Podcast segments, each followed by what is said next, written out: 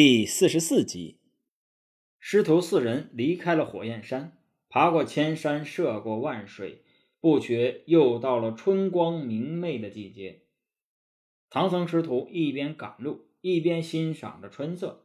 这一天快到了中午时分，几个人是又累又饿，在林中找了一片空地休息。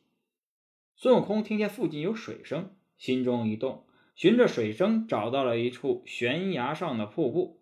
越看越像花果山的水帘洞，一时很开心，跳进去玩耍了一番。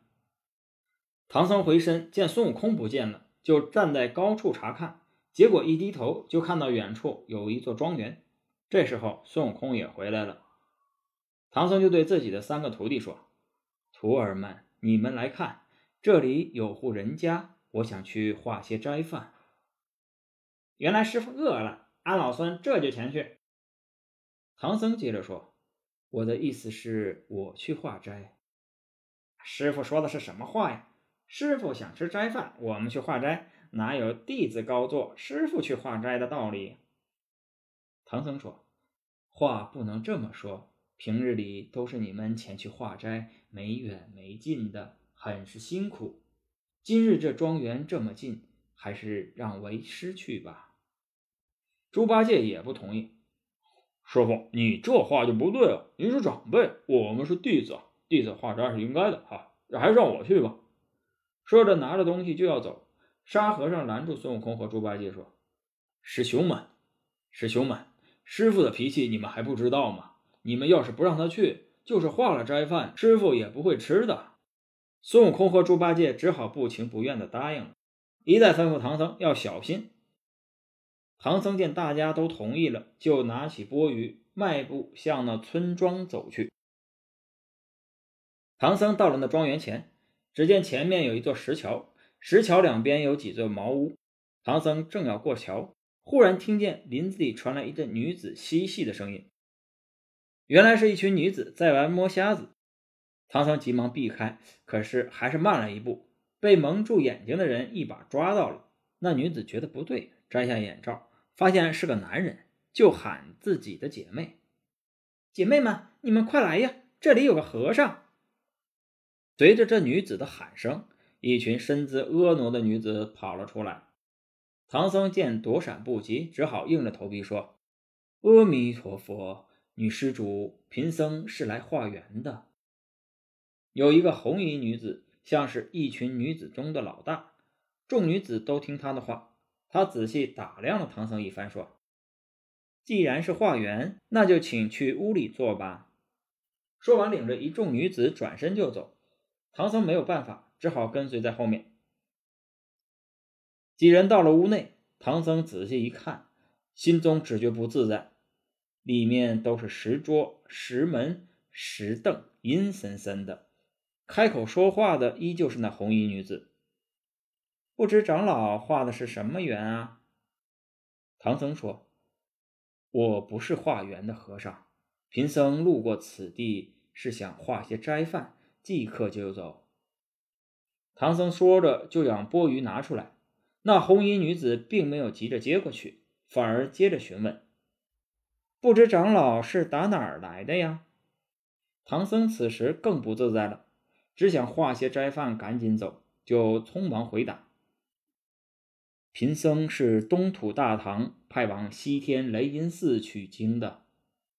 话音未落，只见被蒙住眼睛的那个女子“呀”的一声叫了出来，吓得唐僧浑身一颤。只听那女孩子接着说：“原来你就是东土大唐来的和尚啊！”那红衣女子和其他女子对视了一下，眼中意味不明。红衣女子说：“既然是从东土来的。”我们姐妹一定要好好款待了，姐妹们，快去准备些斋饭。说着，七人留下三个看守唐僧，其余四个出去准备斋饭去了。唐僧非常的不自在，贫僧不能在此地用斋，贫僧还有三位徒弟在外面等候。可是那三个女子拦住他，就是不让他走，还一直问东问西，唐僧不好失礼。只能耐着性子坐在那里。过了好长一段时间，终于有人进来通知他，斋饭已经准备好了。几个女子鱼贯而出，不一会儿就将斋饭摆放好。那红衣女子还很客气，仓促之间没有准备什么好的斋饭，请长老将就着用一些吧。几个人簇拥着唐僧到桌子前坐下。唐僧低头一看，桌子不大，但是摆着七八个盘子，盘子里都是一些肉食什么的。唐僧见状，忙起身：“有劳各位施主了，贫僧一向吃素，沾不得荤腥。”说完就要走，那几个女子不满意了。我们姐妹费心的为你办斋饭，你不是嫌弃我们粗茶淡饭吗？有的吃就不错了，还挑挑拣拣。唐僧听了，连忙道歉。只见那女子还要逼他用斋饭，就跑了出来。那些女子堵住门，哪里肯放他走啊？七个人将唐僧团团围住，动手把唐僧捆了起来，吊在屋梁上，然后脱了上衣，露出肚脐眼，从肚脐眼里冒出丝绳来。足有鸭蛋粗细，一会儿就把门给封了起来。那几个女子封住了门还不算，回身又找来几个小妖怪，让他们去看守唐僧，自己则去后面洗澡休息，准备回来之后再吃唐僧肉。猪八戒、孙悟空和沙和尚在路旁等了好一阵，还不见唐僧回来，不觉得着急起来。猪八戒还恶意的揣测，会不会是唐僧在那吃热乎的，因此还没有回来呀？孙悟空跳上树枝，往那庄园望去，只见银光闪闪、白亮亮的一片，不知道是何东西。孙悟空让八戒和沙和尚在原处等候，自己前去打探情况。孙悟空跑到庄园前一看，只见那有一道厚厚的东西，还有一群孩童在玩耍。孙悟空张开火眼金睛一看，哪里是什么孩童啊？分明是一群小妖怪！自己的师傅肯定是被妖怪给抓走了。孙悟空拿出金箍棒，直接将这些小妖怪打死，又跑到那妖精洞前看了好半天，才发现那东西像丝线，但又有一点黏黏的，怎么弄都不断。孙悟空没办法，只好念口诀，把土地请来，询问了具体情况。土地告诉孙悟空，这儿叫盘丝岭，这洞啊叫盘丝洞，洞里住着七个女妖精，都是蜘蛛精，封住洞口的就是他们吐的丝，不好对付。他们每日三次到浊垢泉洗澡，这个时辰正好是他们洗澡的时间。孙悟空一听，辞别土地，急忙赶向后山。孙悟空到了后山，正在四处寻找那七个妖怪，忽然听见一个声音，只听到一个女子说：“姐姐，我们洗完澡就去蒸那个胖和尚吃。”孙悟空循着声音到了那儿一看，果然有七个妖怪，旁边还有一座亭子。那亭子上面搭着这些妖怪的衣服。孙悟空本来想举棒就要打那些人，转念又一想，现在我要打死这些妖怪易如反掌，可是，一传出去会被人笑话呀。想了想，就念动口诀，变成一只老鹰，把女妖精的衣服全都叼走了。猪八戒和沙和尚正在等候消息，忽然间一阵风吹来了好多女子的衣服。猪八戒还开玩笑：“好，师傅不会是被开当铺的给抓走了吧？”你看这衣服。孙悟空回到岭上，把事情的经过说了一遍。沙和尚质问孙悟空：“为什么不杀了他们？”孙悟空将自己的想法说了一遍。猪八戒在一旁听说有女妖精洗澡，啊，动了心思，就装模作样的说：“依我看呢，啊，还是斩草除根的好。”孙悟空顾及自己的名声，说：“要去你去，我不去。”猪八戒正愁着没有借口呢。孙悟空的这句话正好给了他一个借口，他抓起九齿钉耙，喜匆匆的跑了。沙和尚提醒八戒不要去，省得坏了自己的名声。但是猪八戒已经鬼迷心窍了，满不在乎。我去杀了这些妖精，好救出师傅。一边说，一边马不停蹄的跑了。猪八戒找了半天，终于找到了孙悟空说的那个地方，运目一望。果然见七个女妖怪在泉中洗澡，个个美貌如花。猪八戒激动的连九齿钉耙都扔了，忍不住笑嘻嘻的说：“好女菩萨啊，你们洗澡呢哈，也和我和尚一块洗洗，还怎么样啊？”说完脱了衣服，扑通一声跳进水里。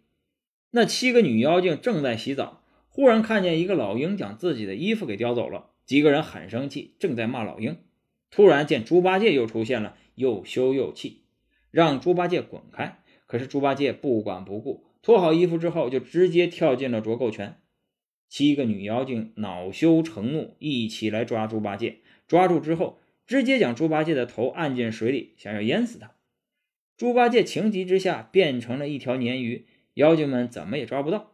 猪八戒本来想占女妖精的便宜，谁想女妖精太厉害了，自己什么好处都没捞到，还被戏耍了一番。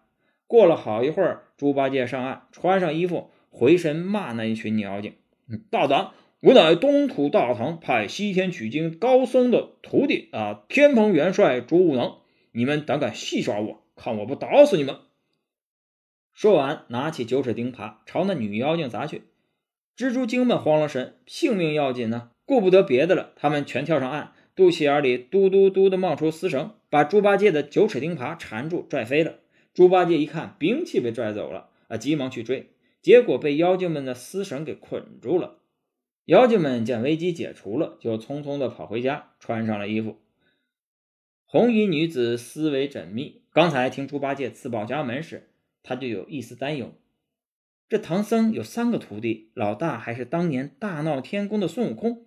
猪八戒既然在这儿，难保孙悟空不在这里，保险起见，还是出去避避风头吧。他召唤出一批小妖精，对他们说：“孩儿们，快点把庄园的那个和尚抬到舅舅家里，一会儿蒸着吃了，听见了吗？”小妖怪们答应一声，高高兴兴的去了。一个女子问那红衣女子说。姐姐，把那个肥头大耳的和尚怎么办？也要带走吗？红衣女子想了想，说：“不用，有唐僧就够了。等一会儿我们走远了些，就解了法术，放他走吧。”几个人一起动身，赶往自己师兄处避难。过了一会儿，猪八戒见缠住自己的丝网没有了，赶紧捡了自己的九齿钉耙，跌跌撞撞的跑了回来，讲了事情的经过。然后和孙悟空、沙和尚一起赶往盘丝洞。几人到了半路，正好看见一群小孩抬着被蜘蛛网裹得严严实实的唐僧。孙悟空跳出来，将那些小妖怪啊吓得四散奔逃。孙悟空将那些妖怪都打死，救了唐僧。几个人又拐了回去，想找那些蜘蛛精，找了半天没有找到，只好一把火将盘丝洞给烧了个精光，这才放心的上路。那些女妖精走到一半，无意间回头一看，见自己的庄园起了火，顿时大怒。那个红衣女子很庆幸自己有先见之明，要不然呢，现在不知道还有没有性命。这样一想，立即又和她的姐妹加紧赶路。本集播讲完毕，感谢您的收听。